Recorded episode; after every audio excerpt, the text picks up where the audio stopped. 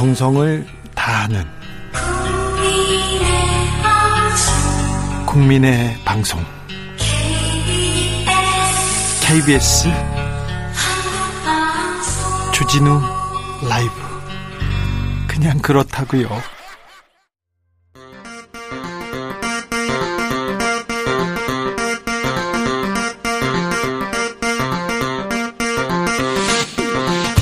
주진우 라이브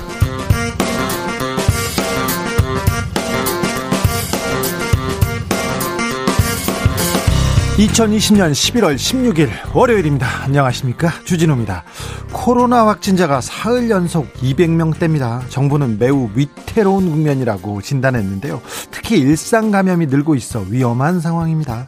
그래도 미국, 유럽, 일본보다는 우리가 낫다. 이런 생각이 있고요. 또 백신다 백신이 나온다는 희망도 있습니다. 그래서인지 긴장감이 떨어진 것도 사실입니다.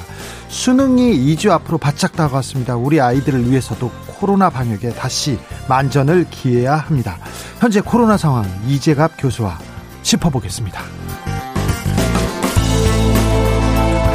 스가 시대 일본 두 달째입니다. 일본 강제징용 문제와 관련해서 한일 사이에 큰 틀의 합의가 있었다는 소식 전해졌는데요. 한일 관계에 물꼬가 좀 트이는 걸까요? 일본에서는 어떤 이야기들이 오가고 있는지 일본 현지 상황 이영채 교수에게 물어보겠습니다. 추미애 장관이 쏘아 올린 휴대전화 잠금 해제법이 논란입니다. 피해자가 피의자죠. 어, 비밀번호를 숨기고 수사를 방해한다. 그때 이제 강제로 비밀번호를 해제하면서 수사하겠다는 이른바 한동훈 방지법인데요. 20대 국회에서도 김도읍 국민의힘 의원이 유사한 내용 법안 내놓았습니다. 그때는 민주당에서 반대 목소리가 컸는데요. 이 법안이 피의자의 인권 보호에 반하는 법일까요? 이 논란에 대해서 김은지 기자와 함께 짚어보겠습니다. 나비처럼 날아 벌처럼 쏜다. 여기는 주진우 라이브입니다.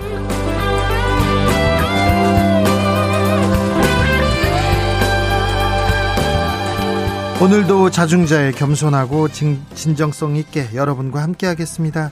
새로운 한 주가 시작됐습니다. 아, 달력 보세요. 11월도 이제 반이 지나갔어요. 한 5주, 6주 지나면 2020년 끝납니다. 끝납니다. 자, 11월 예년 같으면 지금쯤 송년회 시작합니다. 연말 모임 어디서 뭐 할지 계획 세우고 아, 분주했었는데요. 올해는 코로나라는 변수 때문에 송년 모임 해야 되는지 연말 모임 해야 되는지 아, 고민이 많다고 합니다. 여러분께 지혜를 구해 보겠습니다. 코로나 시대에 연말 모임 비대면으로 하는 게 좋을까요? 비대면이라면 어떻게 하는 게 좋을까요? 나 요즘 이렇게 비대면으로 친구들이랑 논다. 나 요즘 비대면으로 친구들과 어떻게 모임 갖고 어, 그 여가 생활한다 이런 거 있으면 알려주십시오. 여러분의 이야기 들어보겠습니다. 샵 9730 짧은 문자 50원 긴 문자는 100원입니다. 콩으로 보내시면 무료입니다. 그럼 주진우 라이브 시작하겠습니다.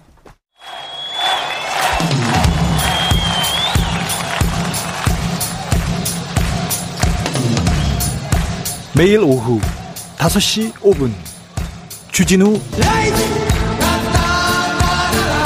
주진우 주진우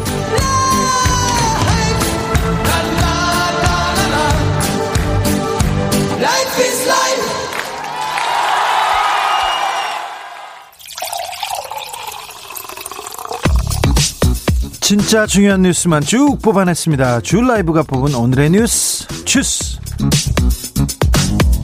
정상근 기자 어서 오세요. 안녕하십니까? 네. 코로나 확진자가 사흘째 200명대입니다. 네, 그렇습니다. 사흘째 200명을 넘게 새로운 확진자가 계속 나오고 있습니다. 어, 오늘 0시 기준 코로나19 신규 확진자 수가 모두 223명인데요.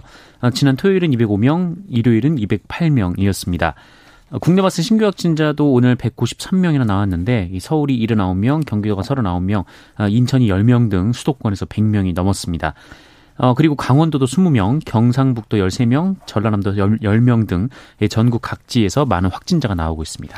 정경 본부장, 본부장이 아니죠. 질병관리청장이죠. 청장께서 어, 2주 뒤에 300명, 400명 나올 수 있다면서 계속 우려를 표했는데 네네. 사회적 거리두기 격상 검토 중인가요? 네, 그렇습니다. 그 어제 이 수도권과 강원권의 사회적 거리두기 단계를 높일 수 있다라고 정부가 예비 경보를 내렸습니다.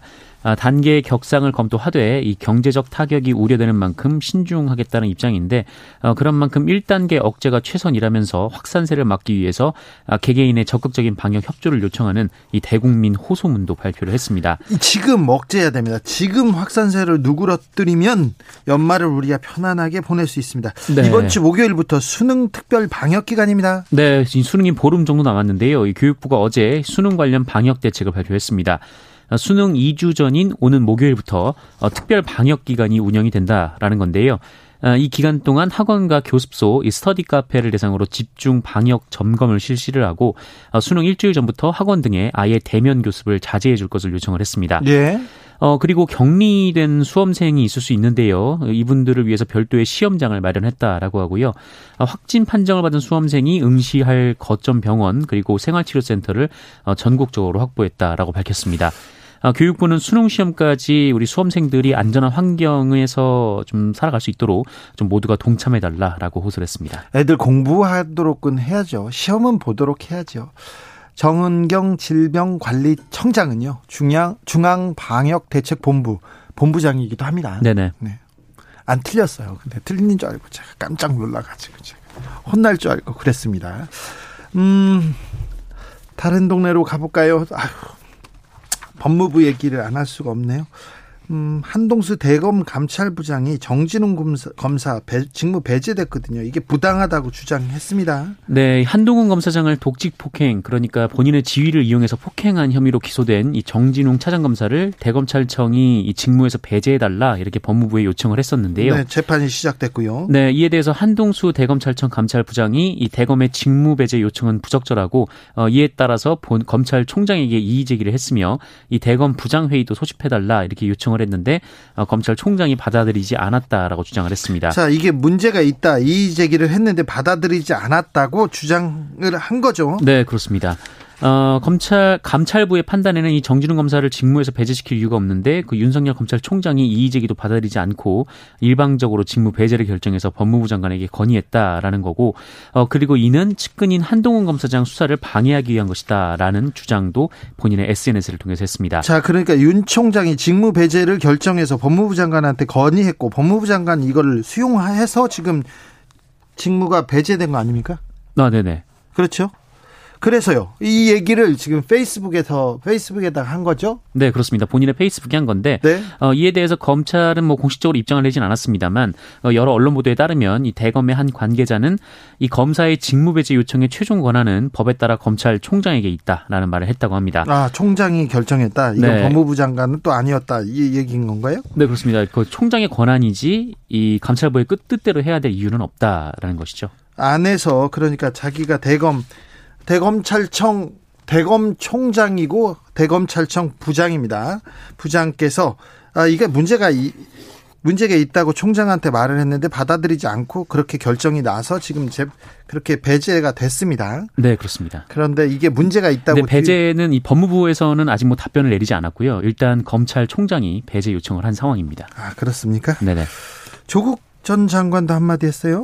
아, 네. 이 일부 언론이 한동수 감찰부장이 이 조국 전 법무부 장관 측 인사다 이렇게 보도를 하고 있고 어, 진중권 전 교수도 이 조국 잔당이라는 표현을 썼습니다만 어, 이에 대해서 조국 전 장관은 이 한동수 부장은 이 판사 출신 변호사로 대검 감찰부장직에 지원해서 어, 우수한 평가를 받아서 이 장관으로서 임명 제청을 한 것뿐이다라면서 어, 그때도 지금도 한동수 부장과 일면식도 없는 사이고 또 그 심사에 일체 관여하지 않았다라고 반박했습니다. 네. 그렇군요. 음, 휴대전화 비밀번호 해제법 관련해서도 좀 시끄러웠어요.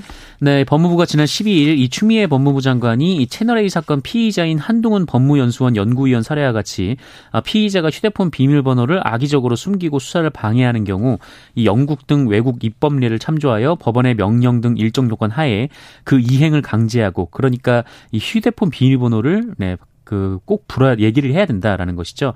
어, 불이행 시 이를 제재하는 법률 제정을 검토하도록 지시했다라고 이제 밝힌 바가 있는데 어, 이것이 좀 많은 논란이 됐습니다. 그래서 불리한 진술을 강요당하지 않을 수 있는 피의자의 헌법상 권리를 무시한 발상이다. 뭐 이런 비판도 나왔는데 민주 사회를 위한 변호사연대 변호사회 그리고 참여연대 그리고 많은 진보적인 학자들도 이건 좀 잘못됐다고 얘기를 하기도 했어요. 네, 오늘 이와 관련해서 추미애 장관이 입장을 밝혔습니다. 이 관련법 제정을 계속 추진할 것이냐라는 질문이 있었는데 이 법안이 아니라 이 디지털 시대에 해외에 서버를 둘 경우 압수수색 영장이 있어도 범죄를 밝힐 수가 없으니 이 디지털 시대에 대비한 역할을 연구해야 된다는 취지다라고 해명을 했고요. 어, 그러면 연구 단계냐라는 질의에 그렇다라고 답을 했고 이 법안 추진은 확정이 아니, 아니냐라는 말에는 어, 네라고 답을 했습니다. 디지털 시대를 대비한 연구를 하자는 얘기를 합니다. 법안 추진은 확정은 아니랍니다. 네. 음, 법무부하고 검찰 얘기를 우리가 사사건건 이렇게 시시콜콜 네. 알아야 되는지 어, 여러분들이 얘기를 하고 아우 스트레스다 이렇게 생각하는데 이 논란이 계속 이어지고 있습니다. 어, 그래서 어떤 결단을 내리는 거 아니냐 이런 보도가 나오기도 했어요. 네, 이 정세균 국무총리가 최근 비공개로 청와대 인사수석을 불러서 보고를 받았습니다. 어, 이 사실 하나를 두고 뭐 개각 얘기도 나오고 있고 또 법무부와 검찰 사이에서 모종의 조치를 취하지 않겠느냐 뭐 이런 추측 보도도 나오고 있는데요. 어, 이런저런 얘기 중 일단 이 정세균 국무총리가 개각 재청권을 대통령에게 올릴 것이다라는 얘기는 많은 언론이 하고 있습니다. 예, 뭐 대, 어, 오늘자 신문에서 대대적으로 보도했더라고요. 네네. 이 박영선 중소벤처기업부 장관이 내년 4월에 이 서울시장 보궐선거에 출마할 것이다라는 예상이 나오고 있고 또 더불어민주당에서도 그 이정옥 여성가족부 장관의 경질을 요구하는 등 어, 인사 수요가 있는 상황이기도 하고 또 정세균 총리도 지난 10일 기자간담회에서 어, 연말 연초보다 개각이 빠를 수도 있다라는 입장을 밝힌 바 있기 때문에 어, 이 설이 좀 유력하게 보도가 되고 있는 상황입니다. 네. 다만 이 개각 논의 과정에서 추미애 법무부 장관과 그 윤석열 윤석열 검찰총장의 갈등을 풀어나갈 방안도 뭐 의견이 오가는 거 아니냐 이렇게 일부 언론이 추정을 하고 있는데 어, 이에 대해서는 청와대가 사실이 아니다라고 선을 그었습니다. 여기 이거는 사실이 아닐 가능성이 있고요.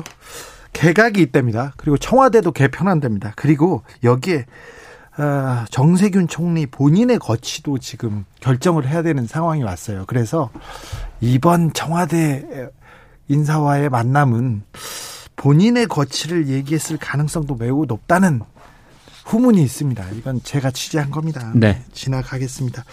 어, 대한항공, 아시아나항공 어떻게 되는 거예요 앞으로? 네, 오늘 산업은행이 대한항공의 아시아나항공 인수 추진을 위해서 대한항공 대주주인 한진 칼에 8천억 원을 투입하기로 했습니다. 어, 정부는 오늘 이 산업 경쟁력 강화 관계장관 회의를 통해서 아시아나항공 정상화 방안을 논의하고 대한항공의 인수를 추진하기로 했는데요. 이 대한항공은 이번 주 내로 인수 의향서를 아시아나 항공 측에 제출을 할 것으로 예상이 되고 있습니다. 네. 어, 인수가 실제로 이루어질 경우 이 1988년 아시아나항공이 창립한 이후 32년간 이 국내 항공업계는 양강 체제로 이루어져 왔는데 이 대한항공의 독주 체제로 변하게 될 것으로 보이고요. 어, 지난해 여객 및 화물 운송 실적 기준으로 대한항공이 세계 19위, 아시아나항공이 29위였는데 어, 양사의 운송량을 단순 합산하면 세계 7위권으로 순위가 상승한다라는 보도도 나오고 있습니다. 한편 이 조원태 대한항공 회장은 오늘 입장문을 냈는데요. 이 코로나19로 인해서 대한항공도 다른 항공사처럼 어려움을 겪고 있어서 또 많은 고민과 부담이 있었다라면서 어, 하지만 수송으로 국가에 기여한다는 한진그룹의 창업 이념을 충실히 수행하는 것이 시대적 사명이라고 생각했다라고 주장했습니다. 아시아나 대한항공 뭐 코로나 때문에 코로나의 직격탄을 맞아가지고 굉장히 어렵죠. 근데 대한항공에 엄청난 공적 자금을 투입해서 아시아나 항공을 인수하기로 한다. 이 부분이 산업에는 어떤 영향을 미칠지 굉장히 중요한 중요한 그 코로나 시대의 중요한 경제의 한 숙제가 될 수 있는데요. 이 문제는 저희가 어, 다음 다음 번에 전문가를 모셔다가 좀 자세히 들어보겠습니다. 음, M번방의 주범 중에 한 명이죠. 왓츠맨이 실형을 선고받았습니다. 네, 이 수원지법은 오늘 이 성폭력 범죄의 처벌 등에 관한 특례법 위반 등의 혐의로 기소된 이 텔레그램 아이디 왓츠맨 이 38살 전모 씨에 대해서 징역 7년을 선고했습니다. 징역 7년입니다. 네, 또 120시간의 성폭력 치료 프로그램 이수, 10년간 신상 정보 공개, 어, 그리고 10년간 아동 청소년 관련 기관 및 장애인 복지시설 취업 제한을 명령했습니다. 어떤 혐의를 받았죠? 네, 지난해 4월부터 같은 해 9월까지 2018년까지 텔레그램 대화방인 고담방이라는 곳을 개설하고 이곳에 음란물을 배포, 전시, 동시 공유 판매하는 이 다른 대화방 4곳의 대화방 수를 올리는 수법으로 1만 건이 넘는 음란물을 공공연하게 전시한 혐의입니다. 네. 어, 그리고 이 중에 아동 청소년과 관련된 사진과 동영상이 107건이나 있었습니다. 네. 어, 전모 씨는 이 음란물 사이트를 운영한, 운영한 혐의로 지난해 10월 이미 기소가 돼서 재판을 받던 중이었는데요. 어, N번방 관련된 혐의가 드러나면서 지난 2월에 추가 기소됐습니다. 어, 검찰은 지난 3월에 전 씨에게 징역 3년 6개월을 구형을 했는데 이 N번방과의 연관성이 드러나면서 법원에 변론 제기 신청을 했고 어, 다시 징역 10년 6개월을 구형을 했습니다. 네. 이 전 모 씨는 돈을 벌기 위한 것이 아니었고 또 아동 청소년이 등장하는 불법 음란물 촬영에도 관여하지 않았다라고 선처를 호소했고요. 법원에 19차례에 걸쳐서 반성문을 제출하고 어, 한 차례의 호소 의견서도 제출했다라고 하는데 하지만 법원은 금전적 이익을 위해서 사이트를 운영한 것으로 판단했고 반성문을 제출하긴 했지만 뉘우침이 맞는지 의문이 든다라고 양형 이유를 설명했습니다. 돈을 벌기 위한 것이 아니었다고요? 아동 네. 청소년 불법 음란물을 촬영하지 않았다고요? 촬영은 하지 않고 공유하고 배포하고 판매했지 않습니까? 전시도 네, 그렇죠. 하고. 네, 징역 7년입니다. 네. 어떤 분은 많다고 얘기하시는 분들도 있고 어떤 분은 적다고 얘기하실 분도 있는데 아무튼 7년 동안 자기가 뭘 잘못했는지 감옥에서 좀 돌아봐야 됩니다. 그리고 아동 성착취물 동영상으로 돈을 벌겠다고 생각하고 있어요. 그리고 자기 여자친구 주변 사람들 성 관련된 동영상으로 돈을 벌겠다고 생각하시는 분들 꼭 걸리게 됩니다. 반드시 걸리고 반드시 처벌받게 된다는 것도 아십시오. 징역 7년입니다. 네. 음, 이제 이제 판결이 판결이 조금 제대로 나오기 시작했습니다. 성 관련된 게 이게 다 국민들이 이게 관심과 그다음에 분노가 여기에 어, 분노를 재판부가 좀 받아들인 것 같아요. 그 전에는 뭐 1년 6개월 이런 정도의 수준이면 집행유예 나왔어요. 네, 집행유예도 많았죠. 네, 작년까지 그랬습니다. 근데 지금은 징역 7년입니다. 앞으로는 10년도 되고 그럴 거예요. 근데 어, 강한 처벌이 있어야죠. 오늘 또 다른 재판이 있었어요. 국회 패스트트랙 관련 재판이었는데 민경욱 전 의원은 출석하지 않았습니다. 네, 오늘 서울 남부지방법원에서 국회 패스트트랙 충돌 사건 2차 공판이 진행됐습니다. 어, 그런데 첫 공판에 이어서 오늘 공판에도 민경욱 전 국민의힘 의원이 재판에 출석하지 않았습니다. 재판을 계속 이렇게 출석 안 하면 큰일 나는데 구속될 수도 있는데요. 네, 사유서를 제출을 했는데요. 예? 어, 4.15 부정선거를 밝히기 위해서 미국에서 활동하고 있다라는 얘기를 했습니다. 잠시만요. 4.15 부정선거 거를 밝히기 위해서 우리나라 총선 성, 총선인데 왜 미국에서 활동을 해요? 네. 아, 이거 뭐, 활동이란 말을 써서 뭐, 케이팝 가수인 줄 알았는데요. 아, 네. 네. 어, 그리고 모든 노력을 하고 있고, 이 활동 중 미국 대통령 선거에서도 동일한 내용의 부정선거가 드러났다라면서 불출석 사유를 제시했습니다. 아니, 그래가지고 미국에서 부정선거 의혹이 있다. 그래서 불출석한다. 이게 말이 안 되잖아요. 패스트 트랙하고 미국 부정선거 의혹하고 의혹도 네. 아니지만 부정선거 의혹 제기하고 무슨 상관이라는 거죠? 어 그래서 재판부도 사유가 안 된다라고 판단을 했고요. 어, 재판에 나와야 할 것 같다라면서 어, 이에 불응할 경우 구속을 경고했습니다. 사이로 부정선거를 밝히기 위해서 미국에서 활동한다. 아 참. 아, 그렇습니다. 근데 이분 관련 기사가 나오고 이분 관련된 어, 동영상이 나오면 유튜브에서 그렇게 네. 그 돈을 보내준 분들이 분들이 많답니다. 아 정말요? 네, 그래서 네. 그렇게 활동하시는 것 같은데요. 재판은 출석해야 됩니다. 법은 법은 아 법은 준수해야죠. 어, 택배 노동자들의 과도, 과로사 계속 사회적 문제가 되고 있는데요. 음, 대형마트 온라인 배송 노동자, 배송 노동자입니다. 네. 작업 중에 어, 사망했습니다. 그렇습니다. 이번에는 한 대형마트 온라인몰 배송 노동자가 작업 중 숨지는 일이 발생했습니다. 어제 오후, 어제 오후 1시 10분쯤 경기도 고양시의 한 아파트 승강기 앞에서 65살 A씨가 쓰러진 채 발견이 됐습니다. 예, 아파트 입주민이 배송받은 물건을 가져가라고 현관문을 열었다가 이 쓰러진 A씨를 발견해서 119에 신고를 하고 또 심폐소생술을 했습니다만 병원으로 옮겨진 뒤에 사망을 했습니다. A씨는 대형마트 배송 대형회사 소속으로 보통 일주일에 하루 정도만 쉬었다라고 합니다.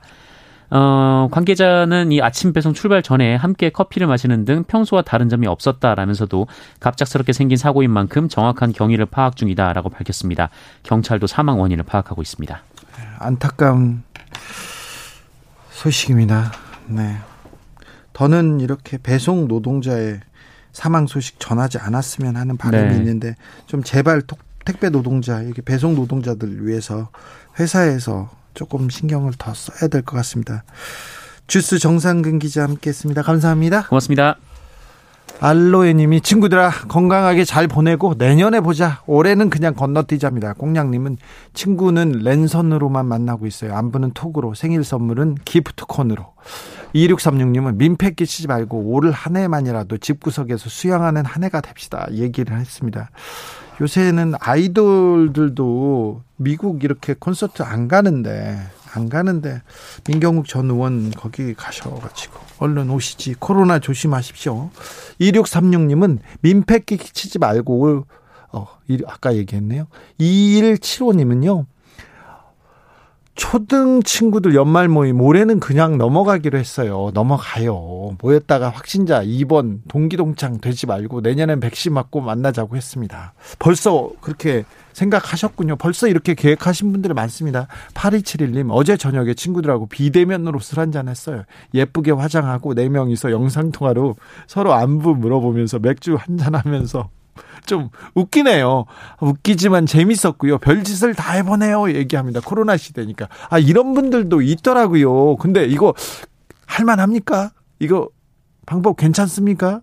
어, 분위기가 날까요? 어, 좀 궁금하기도 합니다. 재미도 있을 것도 같고요. 9909님은 1월 중순에 아이들 졸업시킵니다. 코로나 때문에 부모 없는 졸업식 되지 않도록 집으로 졸업상 좀 졸업장 우편 발송하는 일이 없도록 모두 개인 방역에 힘써 주시기 바랍니다. 우리 아이들 학교 가도록 우리 아이들 학교 잘 졸업하도록 우리가 좀 더 신경을 쓰자고요. 좀 힘써 주세요. 교통정보센터 다녀오겠습니다. 이승미 씨. 주진우 라이브. 코로나 확진자가 급기야 200명을 넘어섰습니다. 겨울이 다가오고 있고요. 그래서 걱정입니다. 감기도 유행 조짐이라는데 코로나 확산세 어떻게 잡아야 할지 알아보겠습니다. 이재갑 한람 한, 한림대 강남성심병원 교수. 안녕하세요. 예, 네, 안녕하세요. 코로나 확진자 수가 200명대를 기록하고 있습니다. 이, 현, 현재 상황 어떻게 보십니까, 교수님? 어, 사실 뭐, 미국이랑 유럽 상황 보셨겠지만, 예. 그 가을철 이제 추워지기 시작하고, 또한 전반적으로 사회적 거리두기 느슨해지고, 또한 정부가 정책적으로 관여하기 힘든 상황이 되다 보니까 엄청난 유행이 시작됐잖아요. 예. 근데 이제 우리나라도 뭐 비슷한 상황이라 봅니다. 다만 이제 확진자 수가 뭐 비교할 수 없이 적기는 하지만, 어쨌든 우리나라도 이제 겨울로 이제 접어들면서 점차 이제 사라, 사회 내에서의 그런 숨겨진 감염자들의 활동이 늘어나면서 전반적으로 확진자 수가 늘어나는 방향으로 좀 가고 있는 게 아닌가 이렇게 우려 우려를 가지고 지켜보고 있습니다. 주말에는 보통 좀 확진자 수가 줄어드는데 주말에도 불구하고 200명을 넘어서 좀 저는 놀랐어요.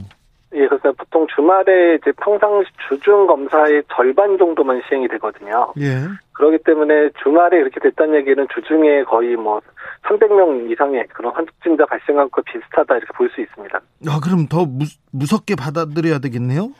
예, 그래서 사실 주말 상황이 이제 지난 주말 되기 전부터 목요일 금요일부터 상황이 별로 안 좋았잖아요. 예. 근데 주말에 계속 숫자가 200명 넘는 걸 보면서 아, 지금 전반적으로 이제 급하게 이제 유행 곡선이 위로 이제 치솟는 상황이 되고 있는 게 아닌가 상당히 좀 우려를 하고 있거든요. 정은경 본부장께서 2주 4주 후에 신규 확진자 3, 400명 나올 수 있다 이렇게 했는데 지금 그럼 어떻게 지금 노력해야 됩니까?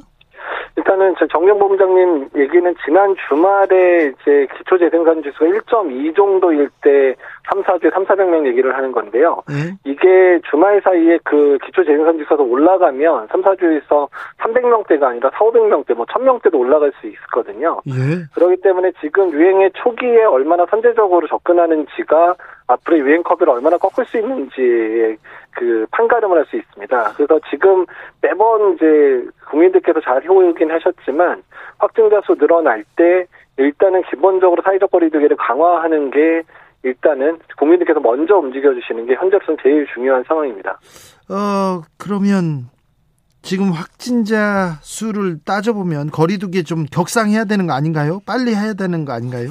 예, 사실 저희는 주말쯤에 좀 올렸었으면 어땠을까. 왜냐하면 국민들께서도 이제 확진자 늘어나는 것 때문에 우려도 하고 계시고 또한 정부에서 확실하게 사회적 거리두기 격상을 얘기를 하면 국민들이 또 같이 동참하면서 지금까지 매번 움직이셨거든요. 네. 그래서 조금 빨랐으면 어땠을까 하는데 이번에도 뭐 여지없이 매번 한, 한 템포 늦게 가는 게 상당히 안타깝습니다. 한 템포 늦어도 우리는 좀 잘 막은 것 같으니까 자신이 있어서 지금 방역 당국이 좀 늦춘 건가요? 일단은 이제 지금 2차 유행 때 우리가 예상보다 경제적으로 잘 회복이 되고 있었는데 2차 유행 때 어느 약간 이제 그 경제 회복의 꺾인 측면들이 좀 있었거든요. 네. 예상보다 조금 떨어졌거든요. 근데 이제 그런 부분들이 일단은 이번에 조금이라도 좀 더 어떻게 버텨보면 경제에는 더 좋은 영향이지 않을까. 또 경제 회복 곡선이 보이기 시작했다고 얘기를 했었거든요. 정부 차원에서. 네. 아마 이제 그런 것 때문에 좀 주저했던 게 아닌가 생각이 듭니다. 어, 정부가 12월 3일로 예정된 수능 2주 전부터 수능 특별 방역 기간 이렇게 얘기하고 있는데 어 네. 이- 이게 무슨 말이에요? 뭘 어떻게 우리는 잘 따르라는 얘기죠? 일단은 이제 기본적으로 2주 전부터 그러니까 수능을 보는 학생들을 보호하겠다는 전략입니다. 뭐 다른 국가에서 이렇게 하는 데를 본 적은 없는데요. 우리나라 네. 그만큼 수능이 중요하긴 하죠. 예. 그래서 이제 2주 전부터 이제 학생들 같은 경우에는 뭐 노래방이나 PC방 같은 그런 이제 그 중점 관리 시설 이용을 이제 못하게 막을 거로 예상이 되고 있고요. 그리고 일주일 전부터는 아예 학원과 학교의 등교 수업과 등교 수업을 아예 이제 막 하지 말도록 지금 권고를 한 상황입니다. 네. 그래서 되도록 수험생들이 이제 접, 뭐 자가격리자가 되거나 확진자가 되는 것을 최소화해 보겠다 이렇게 생각을 하시면 될 것 같습니다. 음, 미국에선 불과 6일 만에 감염자가 100만 명이 늘었어요. 유럽 확산세 계속 꺾이지 않고 일본도 좀 불안하고요. 의료 붕괴까지 얘기 나오고 있는데 겨울철 대유행 우리한테도 온다고 봐야 되는 거죠. 우리 우리도 이제 겨울 내내 대유행 예, 대비해야 되는 상황이죠. 예, 그렇습니다. 그러니까 일단 뭐 미국이나 유럽이 뭐 대비를 안 했던 게 아니죠. 1차 유행 겪고 나서 그래도 대비를 했는데도 저 모양인 상황인 거거든요. 근데 우리도 대비를 뭐 하긴 했었지만 우리도 그렇게 철저히 대비할 만한 시간적인 여유가 없었기 때문에 일단은 그 저희가 지금 감염병 전문가들이 바라는 거는 국민들이 잘 동참해 주시는 것 외에는 뾰족한 수가 사실 없습니다. 그 병상을 조금 확대해 놓은 거라든지 뭐 이런 정도 수준밖에 안 돼 있거든요. 근데 이것도 우리가 감당 가능한 수준 이상의 확진자가 발생을 해버리면 우리나라도 의료 체계가 힘들 수도 있는 상황이기 때문에 일단은 정말 협력해서 다 같이 노력해서 이 겨울 혹독한 겨울이 될 거로 예상이 되는데 잘 버텨나가는 게 어쩌면 우리나라의 내년 한 해를 제대로 설계할 수 있는 그런 기회가 될 수도 있습니다. 혹독한 겨울이 될 거예요. 그런데 좀 희망 섞인 어, 주장하는 사람도 있습니다. 화, 화이자 백신이 네, 예. 백신을 만든 최고 경영자가 내년 겨울이면 우리 삶이 정상으로 돌아올 수도 있다 이렇게 얘기했는데 교수님은 어떻게 보세요? 뭐 아주 뭐, 뭐 장밋빛 전망을 한 건 아니라고 생각이 듭니다. 어떻든 가능할 수도 있지만, 근데 일단은 백신이 그만큼 많이 만들어질 건가, 전 세계 많은 사람들이 맞을 수 있을 건가에 대한 부분들은 조금 고민이 되거든요. 그러니까 이제 전 세계 사람들이 한 2, 30억 정도가 맞고 우리나라 사람들도 한 우리나라 인구의 한 3분의 2 정도 이상은 맞아야 어느 정도 유행이 조금씩 줄어들 거라 생각되는데 아마도 처음 만든 국가들, 그러니까 처음에 접종을 시작한 뭐 미국이나 영국이나 뭐 독일 이런 나라들이야 내년 말 정도 어느 정도 접종이 가능하겠지만 그 외의 국가들은 2022년이 넘어서야 아마 예방 접종이 어느 정도 완료가 될 거거든요. 그래서 국가마다 좀 차이는 있겠지만 내년 겨울은 좀 이를 것 같고요. 내후년 정도 아마 돼야 어느 정도 안정이 되지 않을까 이렇게 예상을 하고 있습니다. 내후년. 근데 백신은 이거 효과는 있는 거죠. 안 믿을 믿을만 한 거죠. 어, 일단 뭐 지금 중간 결과기 때문에 근데 중간 결과 자체가 너무 좋게 나왔기 때문에 최종 결과가 뭐 확 나빠지고 이럴 거라는 생각은 안 들고요. 다만 안전성 문제에 대한 부분들도 어느 정도 더 증명이 돼야 되고요. 또한 백신의 효과의 지속 기간과 관련돼 있는 부분들도 증명이 필요해서 조금 더 이제 결과는 기다려봐야 될 것 같고 또 화이자 백신만 있는 게 아니거든요. 그래서 다른 백신들도 연구가 진행 중이고 기대되는 백신들도 있으니까 그런 백신들도 나오게 되면 뭐 화이자 백신부터 해서 다른 백신들 잘 이제 우리나라에 적합한 백신들 잘 골라서 우리나라 국민들이 다른 국가에 비해서 너무 늦지 않게 맞을 수 있게 노력하는 게 중요할 것 같습니다. 네. 아무튼 코로나 정말 징글징글합니다. 교수님, 뭐 네, 예, 예. 교수님도 많이 지치겠지만, 네. 네. 계속 힘써 주시고, 마지막으로 국민들한테 당부 말씀 부탁드릴게요. 어, 지금 1차 유행과 2차 유행 다 이겨냈던 게 국민들이 열심히 잘 해주셨기 때문이고요. 지치지 않고 같이 동참했기 때문이거든요. 그러니까 이번 겨울철에 뭐 상당 기간 힘든 시간이 보내질 가능성이 높은데요. 그래도 저는 이제 우리 국민들이 지금껏 한 것처럼 잘 해줄 거라 믿고 함께 의료인들로 노력을 하겠습니다. 네, 지금까지 이재갑 교수님이었습니다. 감사합니다. 예, 감사합니다. 주진우 라이브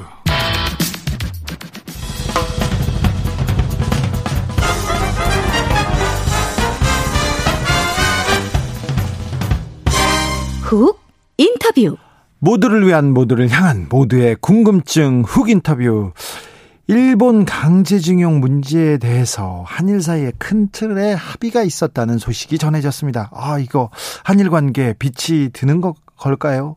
일본 스가 총리가 피해자들에게 보상을 하자는 원칙에 합의했다는 건데요. 오, 한일 사이의 분위기 좀 바뀌는 것인지 물어보겠습니다. 이영채 일본 게이센 여학원대 교수 연결했습니다. 안녕하세요. 네, 안녕하세요. 교수님 건강 어떠세요? 일본 코로나 상황은 어떻습니까? 아, 예, 일본도 지금 코로나가 다시 3차 대유행하는 국면에 들어 갔다고 모두 다 생각하고 있고요. 예. 어, 그렇지만 또 경제적인 뭐 이런 어, 활동도 필요하다고 해서 좀 복잡한 신경에 지금 이 겨울 시즌을 맞이하고 있는 것 같습니다. 근데 매일 지금 최, 그 최고치, 확진자 최고치를 지금 갱신하고 있던데요? 그렇죠. 예, 또 일본도 지금 거의 일주일 넘게 1000명 이 상태가 계속 나오고 있고요. 그리고 도쿄가 거의 300명 이 상태를 계속 유지하고 있기 때문에 네. 어, 벌써 3차 유행이다라고 대부분 다 생각을 하고 있습니다. 네. 교수님도 조심하십시오. 네, 감사합니다. 자, 민주당의 조 바이든 후보가 미국 대통령으로 당선됐습니다. 현지, 현지에서는 어떻게 생각합니까? 일본인들은 트럼프 좋아했잖아요. 네, 그러긴 하죠. 하지만 일본인들도 트럼프에 대한 피로증을 많이 호소하고 있었기 때문에 기본적으로는 바이든 당선의 우호적인 보도가 많은 것은 사실입니다. 하지만 아베 내각 때 트럼프와 긴밀한 관계를 있어서 실제 일본에게서는 트럼프 정권 때 큰 이익을 본 것은 사실이죠. 네. 어떻게 보면 일본이 하고 싶은 대로 했던 것이었기 때문에 예, 그렇지만 실질적으로 이익이 있었냐 보면 아베 정권 개인에게 있었지 모르겠지만 일본 전체에 있어서는 미국의 무기를 많이 수입을 했고 실질적으로 어 일본에게 방위비 분담을 더 강요했기 때문에 일본에서는 어 어쩜 자유주의 세력들은 바이든 당선을 더 우호적으로 생각을 하고 그렇게 보도를 하고 있고요. 하지만 우익 신문들을 보면 아직도 어 미국 선거에 결판이 난 건 아니기 때문에 트럼프에 대한 마지막 어떤 반전을 기대하고 있는 이런 미디어들도 있는 것 같습니다. 아직도요? 예, 어떻게 보면은 아직도 주 선거가 어떻게 될지를 모른다라고 생각하는 보수 우익들의 이런 논조들은 나오고 있는 것 같습니다. 네. 일본 강제징용 문제와 관련해서 스가 총리가 피해자들에게 보상을 하자 이런 원칙에 합의했다는 보도가 나왔습니다. 일본 현지에서 어떻게 보도되고 있습니까? 예, 글쎄요, 저도 한국의 오늘의 보도를 보고서 좀 그 기사를 다시 좀 몇 가지 읽어보았는데, 일본에서는 한일 간의 합의가 있었다라는 보도는 거의, 어, 공식 매체에서 나오고 있지 않습니다. 아, 그래요? 어, 어떻게 보면은, 어, 요미우리 신문이 어제자 보도에서도 한일 간은 평행선이고, 큰 어, 진전이 없다라고 좀 부정적으로 보도를 하고 있고요. 어, 그렇지만 대부분 이 수가 정권이 이 경제 문제라든지 내년 올림픽을 어, 중심으로 한국과 새로운 합의는 해야 된다라고 하는 주장들은 있지만 이게 공식적으로 어떤 합의가 되었다라고 하는 이런 내용들은 거의 없는데 어, 그 한국도 이게 어디까지 실제 합의가 된 내용인지는 조금 더 검증이 필요한 것 같습니다. 네, 아직 좀 온도차가 명확해 보입니다. 음, 박지원 국가정보원장이 스가 총리를 가서 만났는데요. 그때는 그 모습은 좀 약간 새로운 돌파구를 모색한다 이렇게 보도하기도 했습니까? 일본의 상황은 어떻습니까? 그렇죠. 이 박지원 국정원장이 한국에서 일본으로 오는 것을 어 이렇게 국정원 정보기관을 미디어가 보도를 하는 것은 거의 없죠. 음. 그렇지만 이게 큰 뉴스로 다루어져 있고 어 그리고 예, 박지원 국정원장도 미디어에 어, 여러 가지 정보를 좀 노출한 거 있기 때문에 아마 이것은 한일 간에 하나의 큰 그림이 그려지고 있다라는 것을 조금 보여주는 것 같습니다. 그리고 한일 의원 연맹도 예, 수가 총리를 만났고 그리고 의원 연맹 간에 이 도쿄 올림픽을 성공시키자고 하는 여러 공식 기구도 함께 만들고 있고요. 또 외교부 차관도 일본과의 공식 전화를 하고 있는 것들을 보면 실질적으로 예, 박지원 국정원장 방문 이후에 한일 간에 뭔가 모색을 하기 위한 돌파구의 어, 여러 가지 노력들이 있는 것은 사실인 것 같습니다. 실제 이런 분위기를 박지원 국정원장이 만들었지 않나라고 추측은 할 수 있을 것 같습니다. 아, 그래요. 어제 세계 최대 규모의 자유무역 협정이 있었습니다. 알셉이라는 회의가 있었는데 문재인 대통령이 스가 총리한테 특별히 인사했지 않습니까? 그 부분에 대해서는 어떻게 반응하고 있어요? 예, 이 부분도 일본도 보도를 하고 있고요. 예, 이것은 이제 문재인 대통령이 일본의 스가 총리에게 훨씬 적극적으로 인사를 함으로써 예, 한국이 현재 예, 일본에게 예, 관계 개선을 위해서 어, 모색을 하고 있다라는 식으로 해서 일본에서도 그것은 긍정적으로 좀 보도를 하고 있습니다. 네. 자, 잘한 거네요. 그렇게 인사한 거. 그렇죠. 지금 현재 이제 스가 총리 입장을 보면 스가 총리는 어, 코로나 문제도 극복을 해야 되지만 일본의 경제 회복을 통해서 무엇보다 내년 올림픽을 성공리에 개최하기 위해서는 한국과 중국 간의 관계 개선이 무엇보다 필요하죠. 뭐 그런 의미에서는 어 스가 정권이 더 적극적이어야 됨에도 불구하고 아베 정권을 계승하고 있기 때문에 지지 기반이 약하지요.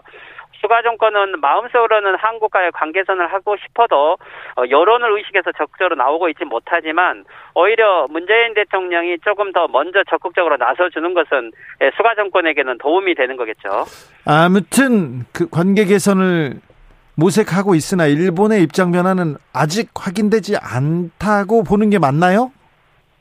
예, 실제 일본 내에서 이 보상을 함께 하자라고 하는 것을 어, 현재 일본 전국 당국자 중에서 공식적으로 이야기한 사람은 없습니다. 예, 니카이 간사장은 박지원 국정원장과 아주 친밀한 관계로 알려져 있고 어, 일본 후지테레비 인터뷰 내용에 대해서도 이 한국의 관계자들이 일본에 와서 만난 것도 인정을 했지만 어, 한국과의 관계 개선은 어, 주변국이기 때문에 필요하다라고 몇 번을 강조하고 있기 때문에 아마도 이것은 보면 한국과의 관계 개선에 대한 큰 그림의 이야기는 하고 있지만 실질적으로 지금 이것을 일본 정부가 공식으로 인정할 단계는 아니다. 특히 현재 최근에 아베 수상이 적극적으로 대외 행보 활동을 하면서 일본 우익 세력들이 오히려 수가 정권을 견제하고 있는 상황이기 때문에 섣부르게 한국과의 합의안이 먼저 나왔을 때는 오히려 역 품을 받기 쉽겠죠. 의미에서 수가 정권은 좀 더 신중한 입장이다라고 할 수 있을 것 같습니다. 네.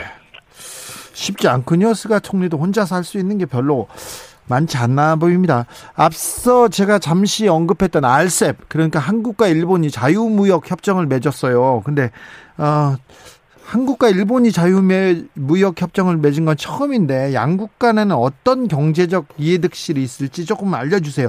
일본에서도 관심이 있을 것 같은데요.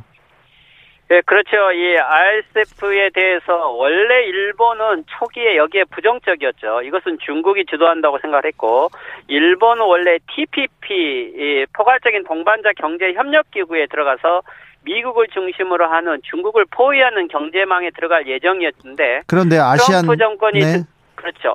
트럼프 정권이 등장하면서 TPP를 탈퇴를 해버렸죠. 네. 그래서 일본 입장에서는 이게 실질적인 효력이 없었고 결국 RCEP가 일본은 부정적이었지만 일체 미국 중심의 경제 구도가 움직이고 있지 않는 상황에서 오히려 여기에 들어가는 전략적인 선택을 한 거죠. 예. 어 그래서 어 지금 현재 어떻게 보면은 미국 경제가 큰 활성화되고 있지 못하는 상황에 오히려 일본 입장은 적극적으로 이 동남아시아 플러스 영 경제에 들어가서 중국을 견제하고 일본의 이익을 얻겠다라고 하는 방침을 세웠습니다.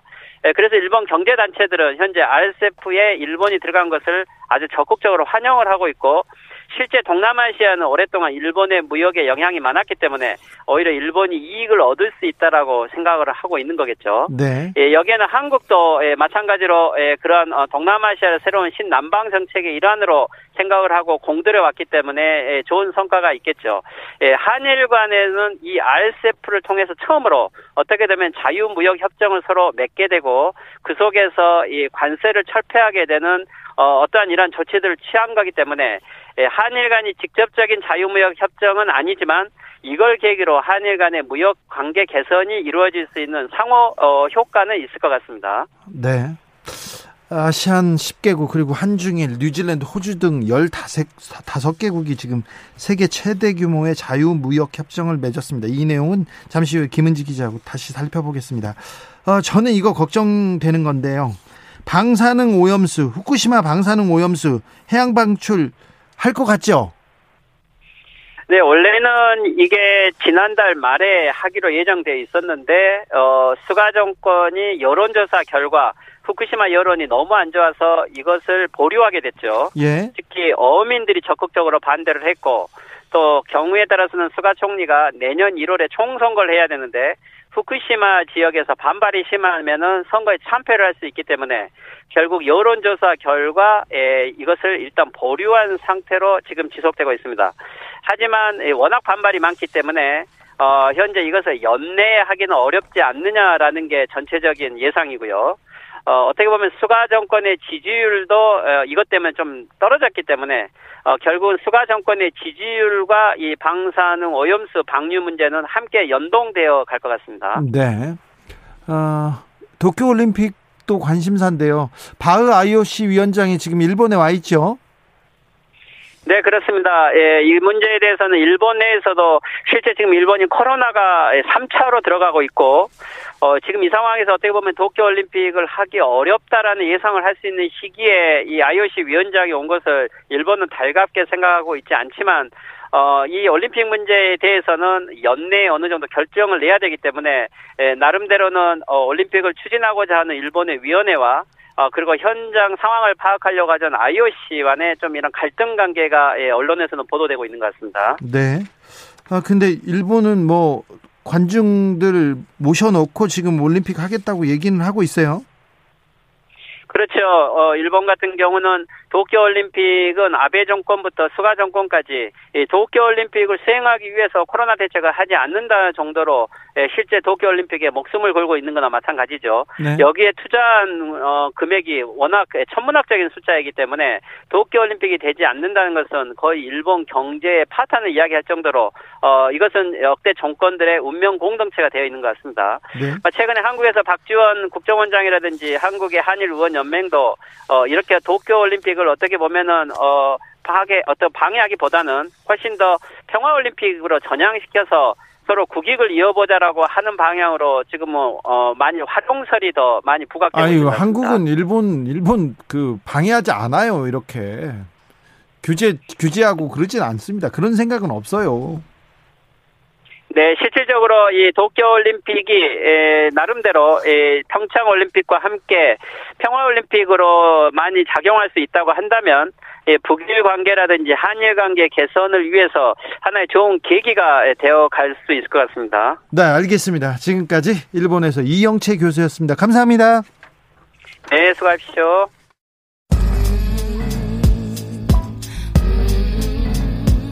나비처럼 날아 벌처럼 쏜다. 주진우 라이브.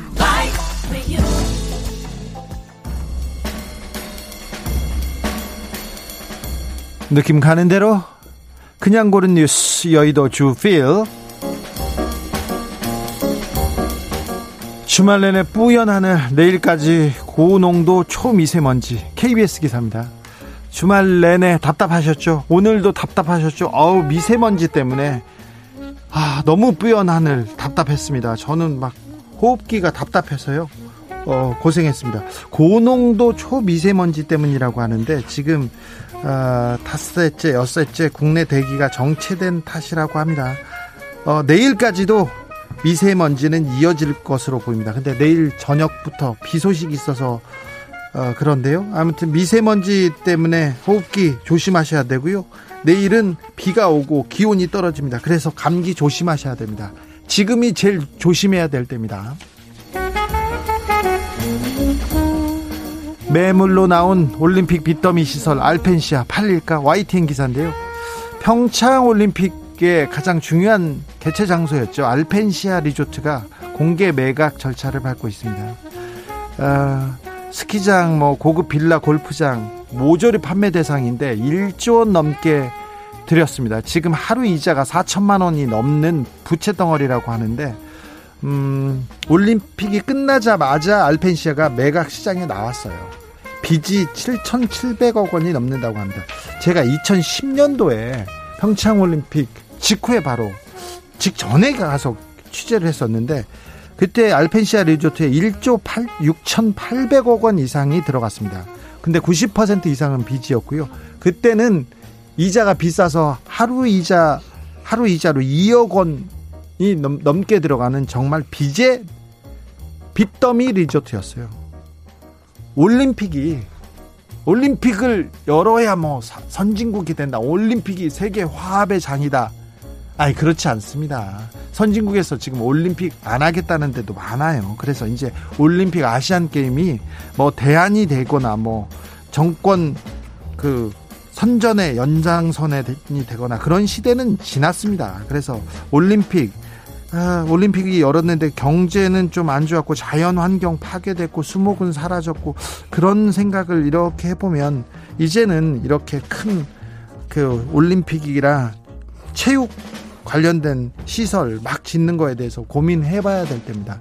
지금 일본이 여기다가 너무 많은 돈을 써놓고 나서 코로나로 미뤄지고 나서 굉장한 타격을 입고 있다는 것도 우리도 조금 생각해 봐야 됩니다.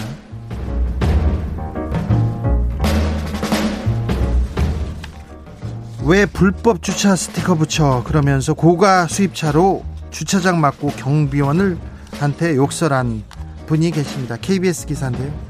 경기도 한 대형 아파트 단지에서 누가 한 입주민이 고가 수입 차량을 수입 차량으로 차, 주차장 출입구를 막았어요.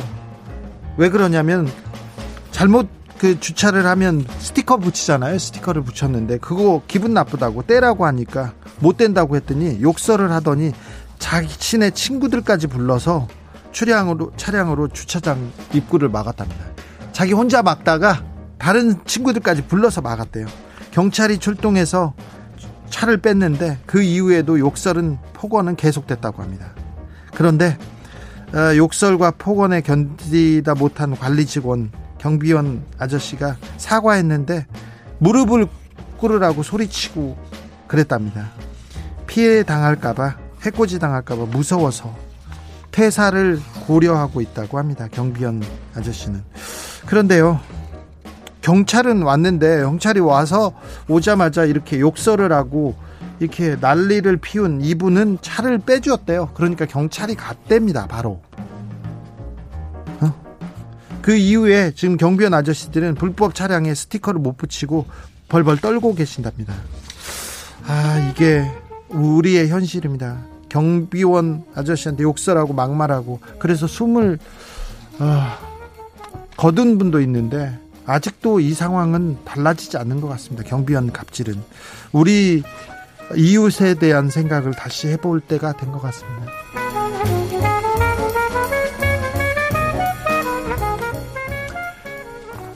국경 없는 사랑을 허하라. 코로나에 막힌 커플. 어, 특별 비자 요구. 조선일보 기사인데요.